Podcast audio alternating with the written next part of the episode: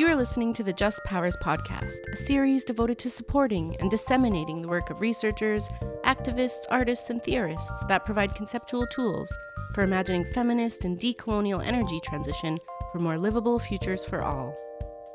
Series 2 of the Just Powers podcast was recorded at Village Sound Studio in Halifax, Nova Scotia, located on traditional Mi'kmaq territory, and was made possible by support from Future Energy Systems Canada First Research Excellence Fund, Social Sciences and Humanities Research Council of Canada funding, and the Kule Institute of Advanced Study. Today, we will be reading Reframing Big Data Activating Situated Knowledges and A Feminist Ethics of Care in Social Media Research by Dr. Mary Elizabeth Luka and Dr. Melanie Millette. This text was published by Social Media and Society, a SAGE journal, in May of 2018. In this article, the authors seek to problematize assumptions and trends in quote unquote big data, digital methods, and research through an intersectional feminist lens. Articulating their critique through a feminist ethics of care, the article poses a number of practical questions about practices of care in social media research, pointing toward future research directions. Dr. Mary Elizabeth Luka is an assistant professor of arts, media, and culture management at the Department of Arts, Culture, and Media with a cross appointment at the Faculty of Information at the University of Toronto. Dr. Luka is an award winning scholar, activist, and digital media producer for arts, social enterprises, broadcasting and telecommunications, and creative management policy, planning, and practice. She studies modes and meanings of creativity and innovation in the digital age to investigate how arts, culture, media, and civic sectors are networked together. Dr. Melanie Millette is a professor in the Department of Social and Public Communication at UQAM, as well as a member of the Laboratoire de Communication Médiatisée par Ordinateur and the Fourchettes, Critical Methods and Technoculture Collective. Dr. Millette's research deals with the political and cultural uses of social media, and specifically the issues of visibility and public participation among members of minority and marginalized groups. Introduction to understand how ethics helps to problematize current fascinations with big data trends and their embedded biases, we first need to understand what is meant by data itself, both as a concept and as constructed, framed pieces of information mobilized in our research. Data are commonly understood as the trace of an immediate relationship with a phenomenon. The Merriam Webster Dictionary defines data as, quote, facts or information used to calculate, analyze, or plan something, information that is produced or stored by a computer. Here lies the very heart of the problem. Understanding data as a fact, or as zeros and ones, flattens their constructed, situated, and timely aspects. Consequently, the concept of data, quote, remains categorically different from, and in a sense opposed to, the very idea of process. But even the most immediate data collection is the result of decisions made by researchers, computer analysts, and platform stakeholders. When conducting research on Facebook, Twitter, Instagram, and other platforms, researchers mobilize software and hardware to capture social media data, scrape them, archive them, visualize them, and make sense of them. These different methodological steps and their results are shaped by decisions, biases, and values embodied by those who made them and those who disseminate or sell them. Data are not neutral, and they cannot be an objective trace of a phenomenon, even in social media research, where it is tempting to reduce a complex social experience to its digital traces.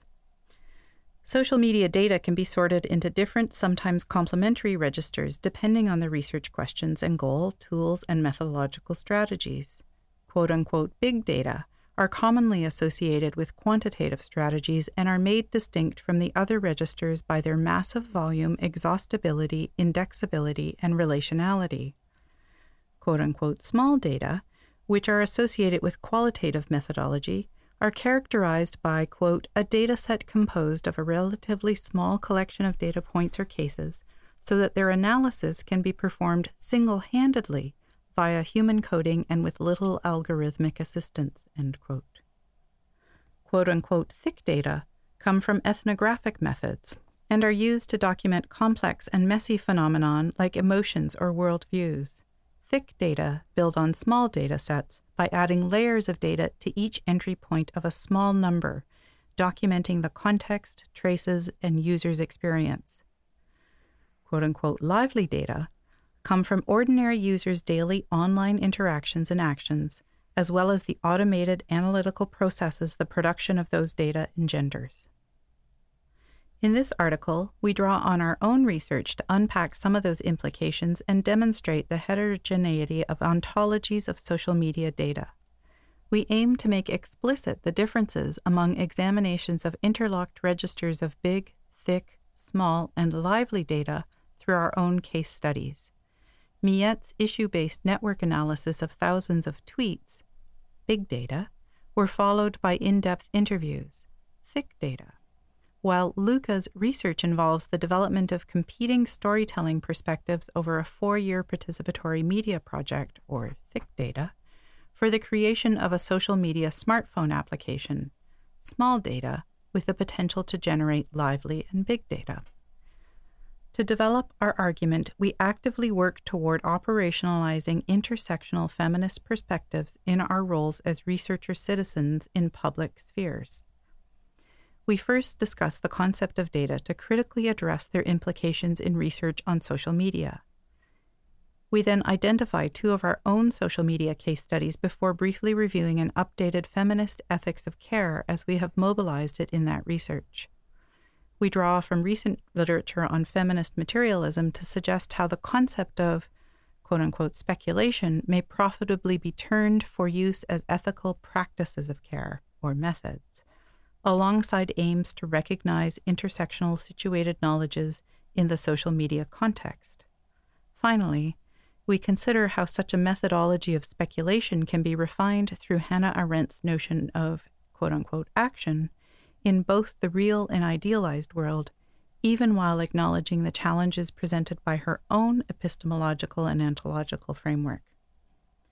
In this way, we aim to provide clear rationales and examples for conducting ethical social media research in the era of big data and analyze our own actions as researchers. Critical conceptualization of data, different registers in two case studies. Geoffrey Bowker's 2006 work on science, memory, and infrastructure offers a critical entry point into understanding how the collection and analysis of big thick, small, and lively data are framed. More than 10 years ago, he showed how disciplinary memory is influenced by the way people deal with information. For example, researchers and assistants seek, document, and archive information differently. Each contribution shapes knowledge institutions disparately. To make this understood as an urgent ethical matter, he metaphorically noted that, quote, raw data is both an oxymoron and a bad idea. To the contrary, data should be cooked with care. Unquote. The phrase quote unquote cooking data is commonly used in environments where interpretation is both needed and sometimes suspect, particularly including social media analysis, regardless of its source or the perspectives brought to such interpretations. Consequently, there is a cautionary tale to be understood by acknowledging the potential parallels between the idea of quote unquote cooking the data and the idiom of quote unquote cooking the books, a method of unethically altering financials and facts to a specific advantage. Lisa Gitelman in 2013 takes up the notion of understanding how we shape data ourselves by suggesting that each reassessment of data is the opposite of a direct engagement with reality. Of course, data can never fully represent reality, although data analyses provide pathways to help understand the world in which we live. Each time we analyze a data set, we impose assumptions that reshape it, even while the assumptions help respond to research questions. This has enormous implications for large, small, thick, and especially lively social media datasets. Deborah Lupton extends Gitelman's argument by centering users in everyday data collection and consequent automated analyses. From her work on quote unquote data practices, we can understand four characteristics of lively data. Number one, data are about life itself. For example, health, transportation, interactions, emotions, memories, etc. Number two, data are dynamic, always in the making and constantly being reorganized by users themselves and different agencies. Number three, data play a central role in the knowledge economy and global livelihood. Number four, data are very influential in everyday life at many levels, for example, in behaviors, beliefs, and decision making. We ourselves argue that these characteristics apply not only to social media data, but also to quote unquote real life data that we mobilize, for example, in our case studies. Lupton argues that online data are complex and develop simultaneously as self tracking, quote unquote, data practices that include self or soft surveillance, and through the ways in which these data are announced to users, for example, push notifications, survey results, mobile ads, etc. Lively data are paradoxical, just as social media uses on major platforms have been shown to be paradoxical, especially for demographic minorities. Both contribute to one's autonomy and resistance through self expression and to alienation through self surveillance, exploitation, and targeted advertisement.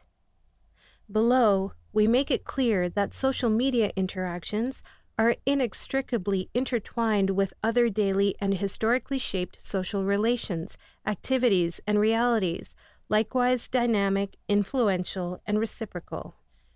Both of the authors of this article have experienced the multifaceted tensions of working in more than one register of data involving social media research. Luka is part of the research creation group Narratives in Space and Time Society, which uses social media, smartphone apps, augmented reality experiences, video, and public art walks, a combination of thick, small, and lively data, to respectfully articulate social tensions arising from conflicting racialized and classed histories in urban development. Most recently, Luka focused on the mobilization of thick data in the creation of an iOS app called Drifts, which makes space for the regeneration of data about social histories.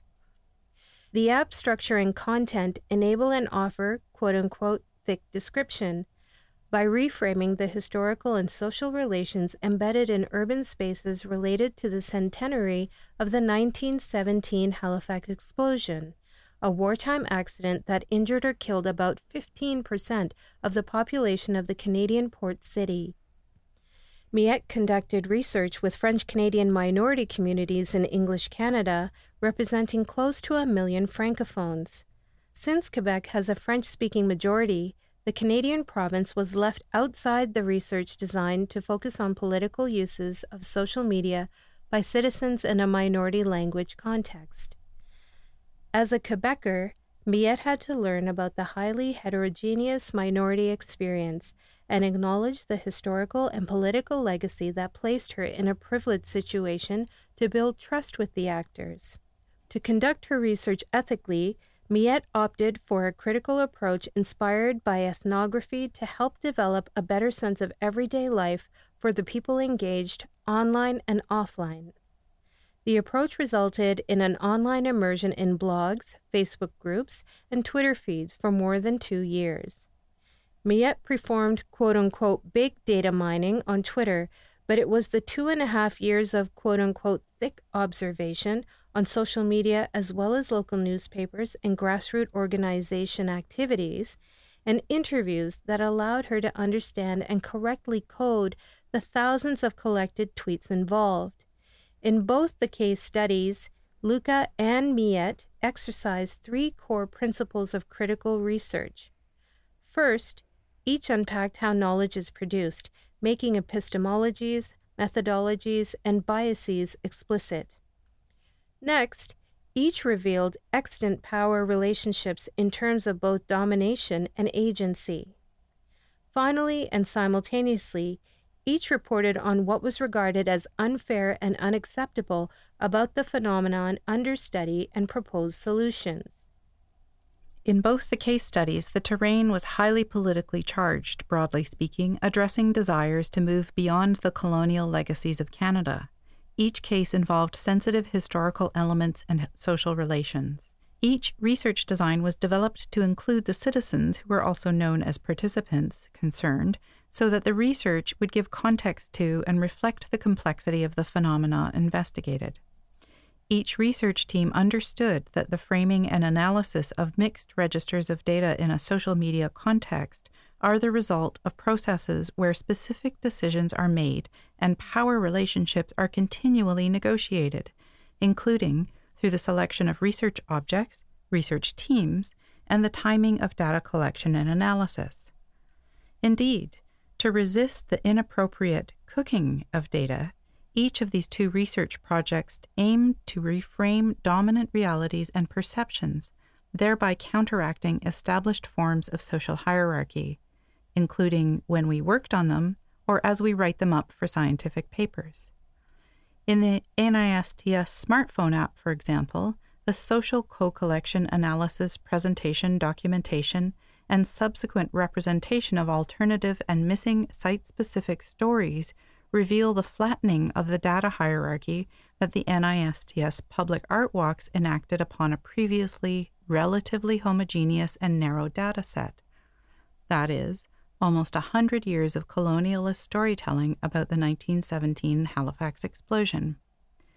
This opens the door to the collection of lively and big data in a social media context that is framed to recognize and analyze multiple perspectives, content, and approaches. Annette Markham explains how such framing works by problematizing data from a Goffmanian perspective. Using the metaphors of frames and lenses, she illustrates how data and their representation have symbolic power. This power is useful to situate ourselves in relation to a phenomenon, to focus on one aspect or telltale sign, and to ignore others. Yet to forgive or forget what is left outside the frame is problematic. As with Bowker, Gitelman, and Mauthner, Markham argues that understanding data as quote unquote normal or quote unquote natural and outside its own reality as a human shaped tool for sense making is a major concern in social sciences and science. Consequently, she calls for, quote, more nuanced frameworks for what inquiry means as a process, end quote. Millette experienced such reframing many times while conducting her research about how Francophone minorities in Canada use social media to gain visibility and make political claims. One of the most significant examples occurred during her initial contacts with users. She used the phrase, quote, the Francophone community, end quote, to describe their situation. Right away, participants responded by pointing out the homogeneity of such framing. There is no such thing as a singular Canadian Francophone community. The notion of quote unquote Canadian Francophonie turned out to be the most efficient expression to illustrate the heterogeneous nature of their realities. What Millette initially assumed she was observing and what the other participants were experiencing were different. By accepting the correction offered by the participants involved, that is, by researching with care, Millette's research was strengthened and made more accurate. A feminist ethics of care as a framing strategy for ethical practices in research. The sooner we understand social media data, big, small, thick, or lively, as a humanly constructed artifact shaped by power relationships and crafted according to certain values and standing points, the more we can realize how these processes enable and shape our decisions about our methodology.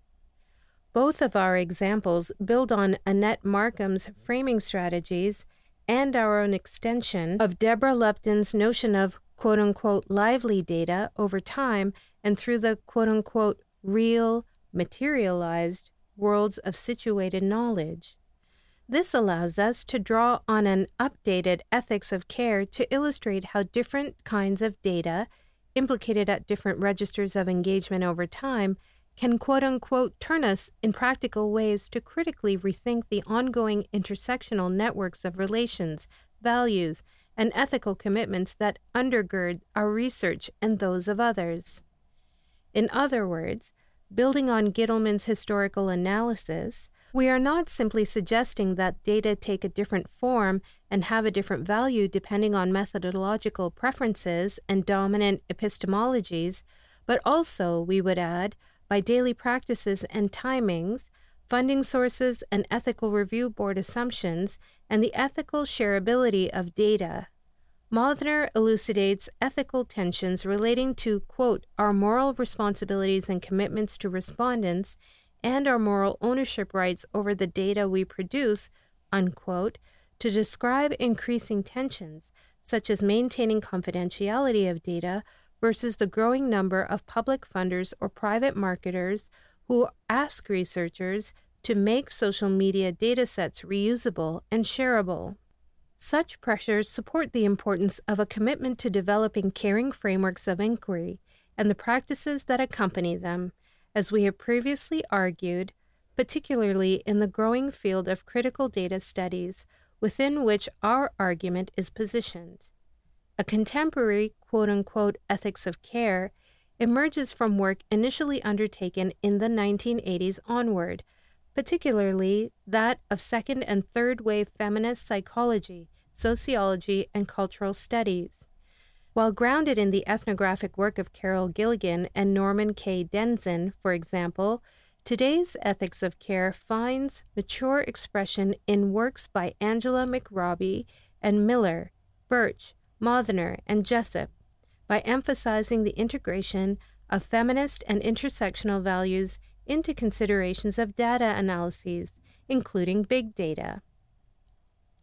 Key among these include identifying and respecting diversity, paying attention to how our research may affect those under study, and articulating and acknowledging our intent as researchers and participants, including whether and how we aim to generate potentially transformative engagements.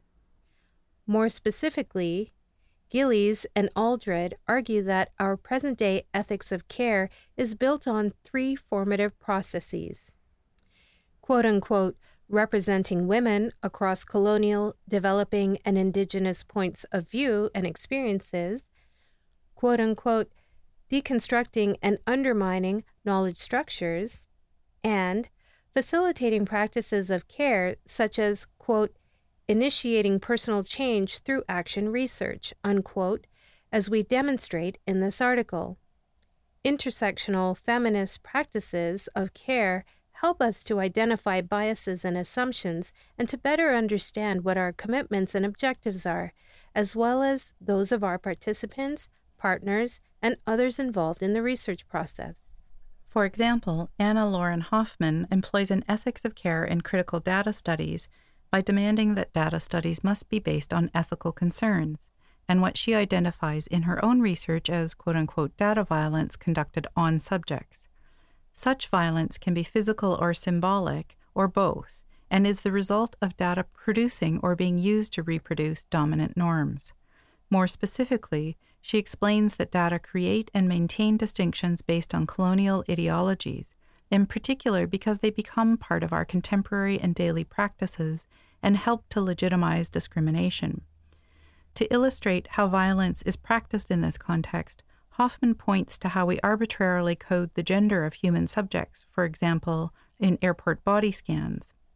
These machines assign binary gender identifications to blur the sexual organ zone of the body, as well as the breasts of quote unquote female identified travelers.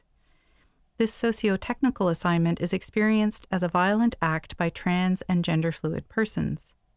Similarly, Rena Bivens and analyzes the subterfuges practiced by Facebook in its assignment of gender binaries. While users have a range of options for the selection of gender identification, they are required to select preferred pronouns he, or she, or they, which make their earlier gender identification moot, at least in terms of advertising targeting and so on, one of the primary revenue generating functions of many social media softwares. However, Hoffmann suggests that even if data can be violent, they can also contribute to a more equitable society. How could we achieve such an apparently paradoxical state? How can data maintain complexity and remain situated? Similarly, Gibson Graham asks how we can reimagine research as a set of ethical practices, quote, rather than structural dynamics, end quote. Harking back to third wave feminist understandings of multiple and fluid identities, these practices require mutual commitment and care in research through an ongoing negotiation of power relations. Such an approach can ameliorate the tensions between demands for open data ongoing calls to protect privacy in data collections, including the ways in which explicit consent is neither sought nor secured for cyclical or repeated market or other research conducted via social media applications, also a potential act of violence for the participants involved. In the case of the NISTS smartphone app, Luka and the rest of the research team decided to limit the type and specificity of analytics generated from the app. Although users of the app are welcome to provide their own user generated content, for example, comments, photos, and videos, they are able to set up their username without that information being collected alongside the data aggregated about the volumes of users at specific points of interest on each of the walks or drifts. Maximizing the possibility of anonymity is regarded to be a priority by the entire research team, especially given the sensitivity of some of the stories told. In other words, how do we share, teach, and learn from best practices about data ownership, privacy rights, and responsibilities? For some users, and in our research, especially with inexperienced social media users, privacy is misunderstood or poorly valued. It is therefore our responsibility as researchers to carefully anonymize the data collected, including avatars and profile images, and share the reasons why with participants. Such an approach is supported by international negotiations of data ownership conditions, quote, such as the empowerment of individuals, informational self determination, non discrimination, freedom, dignity, and autonomy, which need to be particularly taken into account in the context of personal data management. Other values worth considering are the protection of the individual from physical and financial harm and the unhindered distribution of knowledge. In contrast, sometimes identifying the user is crucial to their empowerment.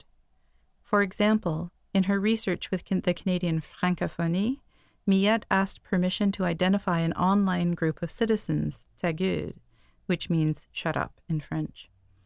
This group represented a highly politicized and well informed online public. Citing this collective was important as a gesture to recognize their efforts to bring attention to political claims about minority French culture and language in Canada. Consequently, Millette cites their manifesto and many of their online posts as a meaningful and scientifically relevant source of knowledge in different academic works in coherence with what Donna Haraway calls, quote unquote, situated knowledges. Situated knowledge, speculation as ethical method. To more clearly unpack how social media data ontologies are preframed and hold the potential to be reframed in Markham's terms, we suggest, alongside Asberg, Thiele, and van der Tuin, that feminist materialism can usefully reconceptualize speculation as method rather than ontology per se, by way of Haraway's notion of situated knowledges. Here we refer to Haraway's critique of the chimera of one unified knowledge, namely, the knowledge accepted by those in privileged positions, and her call, still relevant today, for academic research methodologies to give us, quote, the ability to partially translate knowledges among very different and power differentiated communities, end quote. In this sense, speculation bears a relationship to its dictionary definition as, quote, the contemplation or consideration of some subject, for example, to engage in speculation on humanity's ultimate destiny, or in its synonymous sense as forms of contemplation or reflection, or as conception, deliberation, or conjecture. Speculation as a method is not a set of rules, but a gathering of possibilities. Speculation establishes the researcher's stance as one among many, sensitive to their own biases, power, and identity positions, thereby compelling each to unpack or even give up pre existing conceptual frames and labels. In this context, we agree with Asberg et al. That speculation is both a way to think through these multiple, sometimes contradictory ways to understand or address an issue, and an optimistic gesture that can imagine alternative sets of social relations. Speculation helps shift the center of gravity in research. Researchers can thereby acknowledge their own role in shaping research by the data they choose and operationalize their own social commitments to equity and other social values by understanding the registers of data they participate in reproducing as well as study. Similarly, big data can be superseded, supplanted, or augmented by small, lively, or thick data, or vice versa, in a shifting realm of changing conditions and overlapping ontologies of data, all within the span of any given project. To ground the use of speculation methodologically, Asberg et al. explicitly make use of situated knowledges to ensure that the subject is not transcended by the object of the study, data, instead, recognizing the codependence of object and subject. As in the work of Hoffmann, Bivens, and Roberts, Asberg et al. recognize how knowledge is pre integrated at every turn. They, quote, insist on the co constitutive role of the embedded observer, the perspective and rich agentiality, multi subjectivity of context itself. Unquote.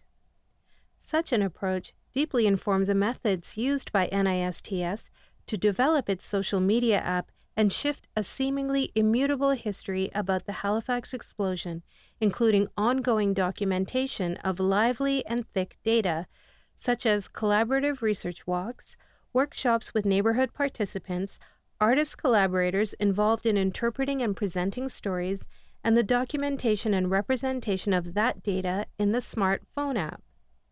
The app continues to collect yet another layer of lively social media data through comments, videos, audio recordings, and photographs shared through the app. For social media in the age of big data, activating research with others rather than conducting it upon others is a material act of performative speculation which, quote unquote, envisions a different world and challenges taken for granted knowledges by way of situating them in specific historical, socio-cultural, material, and bodily contexts. Unquote. Ethically, such an approach reflects the practices of care in research that we argue are part of today's research obligations from an intersectional feminist perspective. In the development of the NISTS app, it was important to provide user generated content capabilities and to ensure that each round of data collection would be continuously reshaped by the prioritizing of heretofore missing narratives and perspectives. Several sites, or quote unquote points of interest, in the walks, quote unquote drifts, explicitly recenter Mi'kmaq and African Canadian communities and histories, especially when visible evidence has long since been erased through urban development and discriminatory resettlement. Stories of erasure and recovery are told by Mi'kmaq and African Canadians not just as counterpoints to more traditional versions of the Halifax explosion narratives, but as new centers. Such research reflects what Asberg et al. name the penultimate stage of speculative practice, in which researchers become more skilled at identifying and working with contextual circumstances to articulate appropriate situated knowledges. Such a proposition gives over the space required to activate a more equitable and less institutionalized world. Asberg et al. further insist that feminist speculative practices of care must unpack deeply embedded binary categories of data in many social sciences, arts, and humanities traditions, including studies of big data derived from social media. This suggests, quote, the need to move away from pre givenness towards a fuller, more complex, and surprising world that cannot be understood through binaries such as subject or thought and object, being. Unquote. It is not just that intersectional feminist practices of care contest what Haraway called the quote unquote God trick findings that assert that the world is the way that it is because it has always been that way, or a world divided into typologies based on absolutist binaries. It is also that we can move beyond binaries, including theoretically foundational notions such as the division of private versus public spheres. Indeed, some authors suggest that self imposed limitations based on the private slash public binary can be disrupted through materialist speculation methodologically. It is to Arendt's notion of quote unquote action that we now turn to test this idea. Arendt's paradoxical legacy beyond the citizen slash researcher binary. Revisiting the humanist contribution of Hannah Arendt's notion of quote unquote action is helpful to epistemologically ground an intersectional feminist ethics of care, responding to our researcher identities and connecting us more broadly as citizens and political actors in the world. Arendt's definition of public versus private space is both critical and utopic in this context, and has been a puzzling object of discussion among feminists for a long time. More relevant to our argument in this context, Arendt defines action as a radically free activity. Her concept demands more than just, quote, taking a decision, end quote. For Arendt, a decision follows from reason, quote, a judgment from the intellect, end quote, and will. In contrast, freedom is a speculative or aspirational principle which inspires the highest human actions, such as art and politics, and can precede or even supersede so called quote unquote rational thinking. Aware of the challenging abstraction inherent in her conception of freedom, Arendt uses the virtuosity and ephemerality of artistic performance as a metaphor to explain its power. She suggests that the difference between action and potential activity is the performance of action, or the difference between a concert performance and the existence of a written concerto. This understanding of Arendt's action resonates strongly with speculation as method, especially by offering possibilities for a more inclusive society.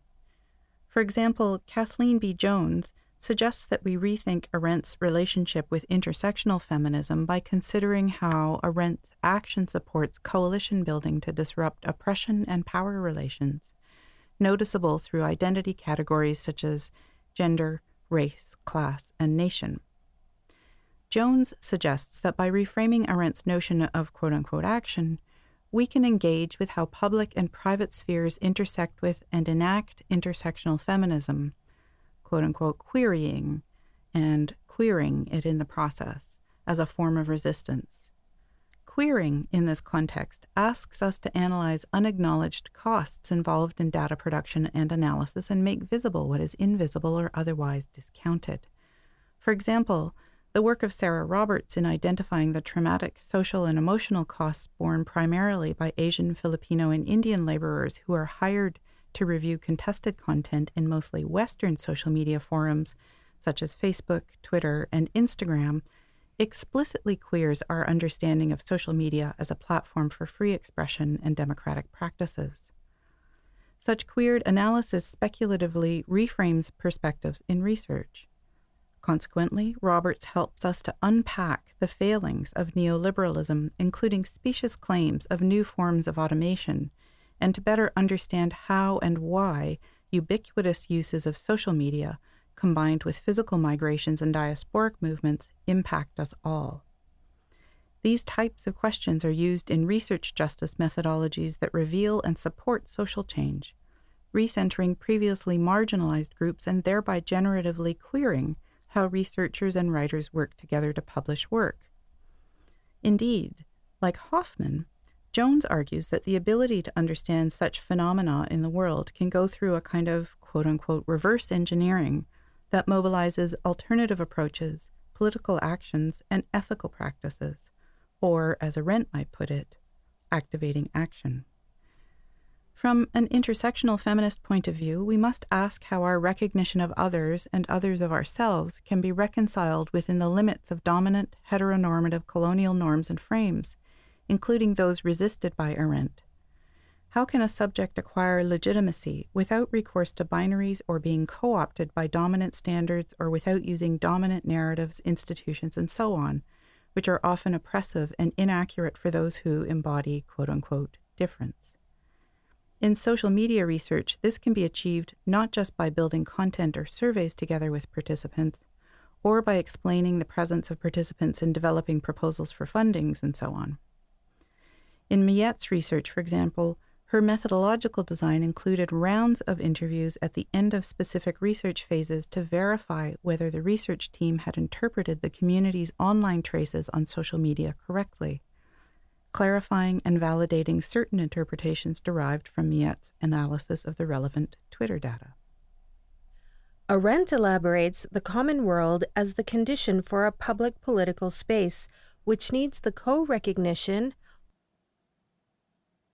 or in feminist materialist terms, the co constitutive nature of participating subjects to exist. In Arendt's term, a public, democratic engagement emerges when various subject positions meet each other and authentically share their realities. The importance of co recognition in Arendt's theory is more explicitly addressed in the work of Jones on the nature of how we relate to others. She argues that Arendt quote, learned how important it is that other people who live in the same historical space as you do recognize who you are, see you as the person you understand yourself to be, and accept you as you are. Unquote. In Luka's research, this is expressed through the participation of more than 80 collaborators in the reframing of historical tropes and social spaces as content for the NISTS app, as well as the structure within which that content is presented and shared with thousands of social media users. The process requires an ongoing negotiation of both time and historical understandings, sometimes achieved by literally, embodiedly, walking through neighborhoods at appointed times, or visiting archives, or mounting exhibitions, or viewing and conducting interviews together. In Millette's research on political uses of social media in French Canada, such embodiment was similarly achieved by traveling to meet users to interview them. Inspired by ethnographic practices, Miette spent days in each city to hang out in cafes and other hubs identified as, quote, francophone friendly, unquote. Her goal was to conduct interviews, but this allowed her to experiment with what it meant to live in such environments and to develop a feeling for the cultural and linguistic differences. In the end, quote unquote, hanging around was key to the quality of the interviews. People she met told her, quote, We've seen you around for a while online, and now you're here. It seems like you really care. Unquote. Such comments illustrate the ways in which the generating of lively data takes place in person in combination with online activity. In the eyes of the Francophones, this everyday commitment was instrumental for legitimizing Millette's commitment to conduct her research ethically. Similarly, Jones points out that, quote, Arendt insisted one can never and must never legitimize oneself it is always others who do the legitimizing. And not just any others, but those who live in the same historical space. Unquote. Mutual recognition is central to the emergence of a common world, without which a public sphere is not possible, nor is political action. From this perspective, Arendt asks us to become radically inclusive. To us, this means to accept that speculative methodology must be truly open and that participants might reframe research in drastic ways, including refusals to access certain terrains or data. Our reframing of action, speculation, and ethics of care asks researchers to conduct any research as if it was critical action research meant to contribute to a better, more equitable world. This could mean resisting the pressures of normatively accepted research methods to include social media users in research design. French philosopher Etienne Tassin explains that Arendt's definition of freedom as the principle for action lies exactly in this mix of performative, quote, courage and determination, audacity and circumspection, lucidity and intelligence to grasp the opportunity, the right moment. Unquote. Thinking about methodology as quote unquote action means that research is about process, and the deployment and analysis of data are also action, often with others, rather than outcome. In Arendt's terms, conceptualizing freedom as a speculative principle for action would mean that aspiring to freedom can survive the quote success or failure unquote of any singular activity related to realizing freedom. This is remarkably similar to the way in which feminist materialism employs speculation as method. In the case of the Drifts app, this was illustrated by what NISTS came to call quote unquote choreographing rather than quote unquote scripting, either the public art walks or the app quote unquote drifts that emerge from the walks. By generating content and frameworks for nine pliable thematic walks together with our collaborators, NISTS created conditions for social media users to influence the walks and social relations in those neighborhoods by adding UGC, by leading the walks themselves, or by building new walks. In Arendt's words, since humans are capable of action, then the speculative or quote unquote the unexpected can be expected. Concluding remarks Ethical practices of care in social media research. To conclude our discussion, we return to the practicalities required of a methodological inquiry. We have developed a preliminary set of questions that we have found useful in our own social media research endeavors, in combination with, for example, the professional standards articulated by the Association of Internet Researchers, AOIR, respecting quantitative and qualitative data sets. Since most social media environments are sensitive terrains for someone, if not everyone involved, these questions emerge from our commitments to an ethics of care through practices of care. They may help other researchers to benefit from a more responsive, ethical, methodological design that recognizes participants' needs and rights much more explicitly. Number one, what right do we have to be on this terrain? Number two, from which stance or positionality do we undertake our research and with which privileges and vulnerabilities? Number three, are we participants as well as researchers? In what ways? Number four, how can this research be collaborative and useful for the person or persons whose experiences are being scrutinized? In what ways and to what degree are we comfortable inviting members of the communities involved to collaborate on research design? Number five, what if they aren't interested in explicit participation? How do we provide implicit decision making opportunities through which participants can be involved? If they accept the opportunity and responsibility to work with us on research design, how do we resolve any conflicts or disagreements? To what degree are we prepared to rethink our research plans and repurpose it to align with their agenda and needs? Number six, how can we make our proposals to collect data visible to those whose work we wish to collect? danah boyd and Kate Crawford rightly insist that so called quote unquote public tweets, posts, and snaps are not research ready. They were not originally meant to be research material. How can we help participants and other researchers to understand this and promote informed consent in that process. Number seven, how can we advance debate about issues of privacy and personal data ownership in a social media context?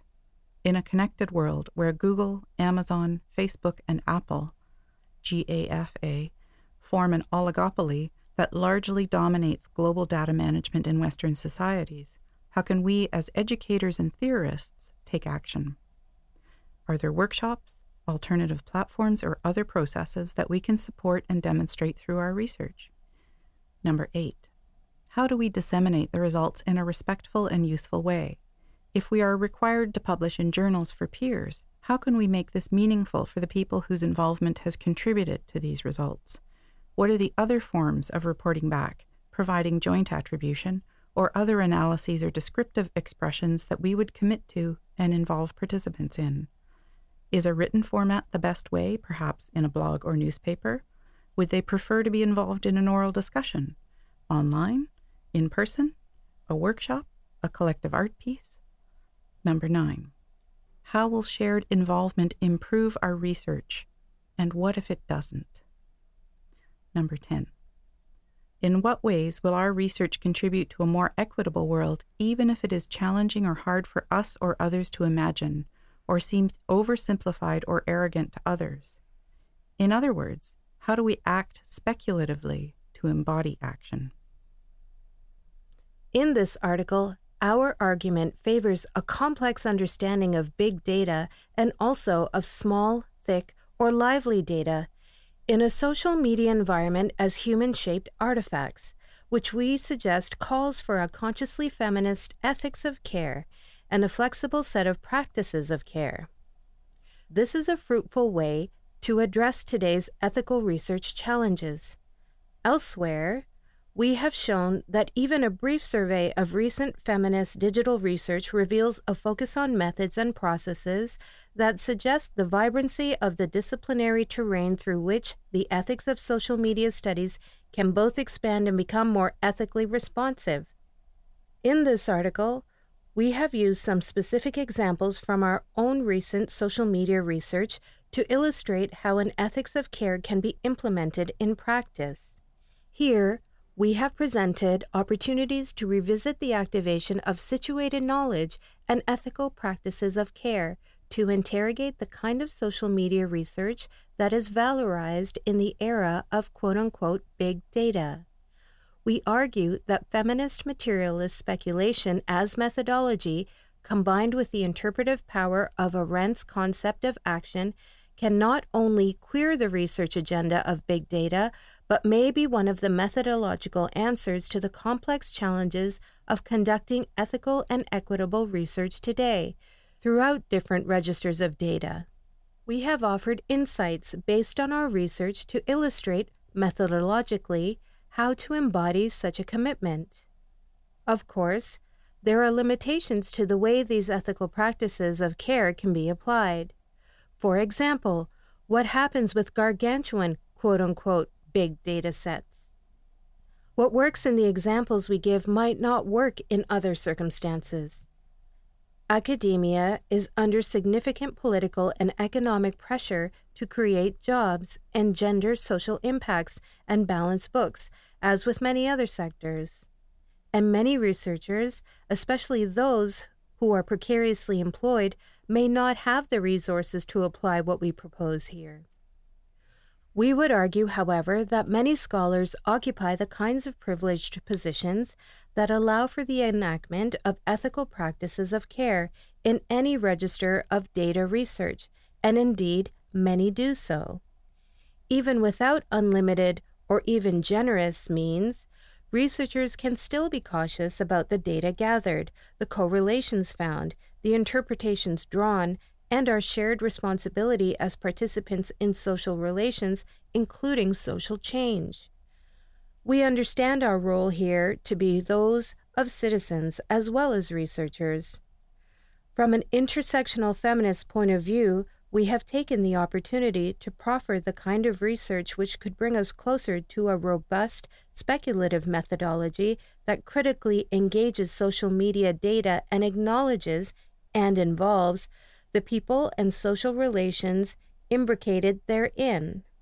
From our perspective, a contextualized ethical approach to analyzing social media data, in part by taking up situated knowledges, are optimistic gestures to support those who fight to make the productively unexpected happen, including surfacing unseen or incompletely understood stories, conditions of living, and social relations in general. In Arendt's words, such action must always be attempted because, quote, the smallest action in the most limited circumstances bears the seed of the same boundlessness, because one deed and sometimes one word suffices to change every constellation. Unquote. Today, your readers were Mary Elizabeth Luka and Asna Adami. Dr. Mary Elizabeth Luka is an assistant professor at the University of Toronto and a digital media producer and director. Asna Adami is an artist, educator, and broadcaster based in Toronto. This podcast is brought to you by Just Powers and was produced by Mary Elizabeth Luka and Jesse Beyer, with sound recording by Luc Batois and location production by Jason McIsaac at Village Sound Studio in Halifax, Nova Scotia, situated on traditional Mi'kmaq territory, and sound editing and mixing by Catlin W. Cusick at Sublet Sound, temporarily located on the traditional territory of the Coast Salish people.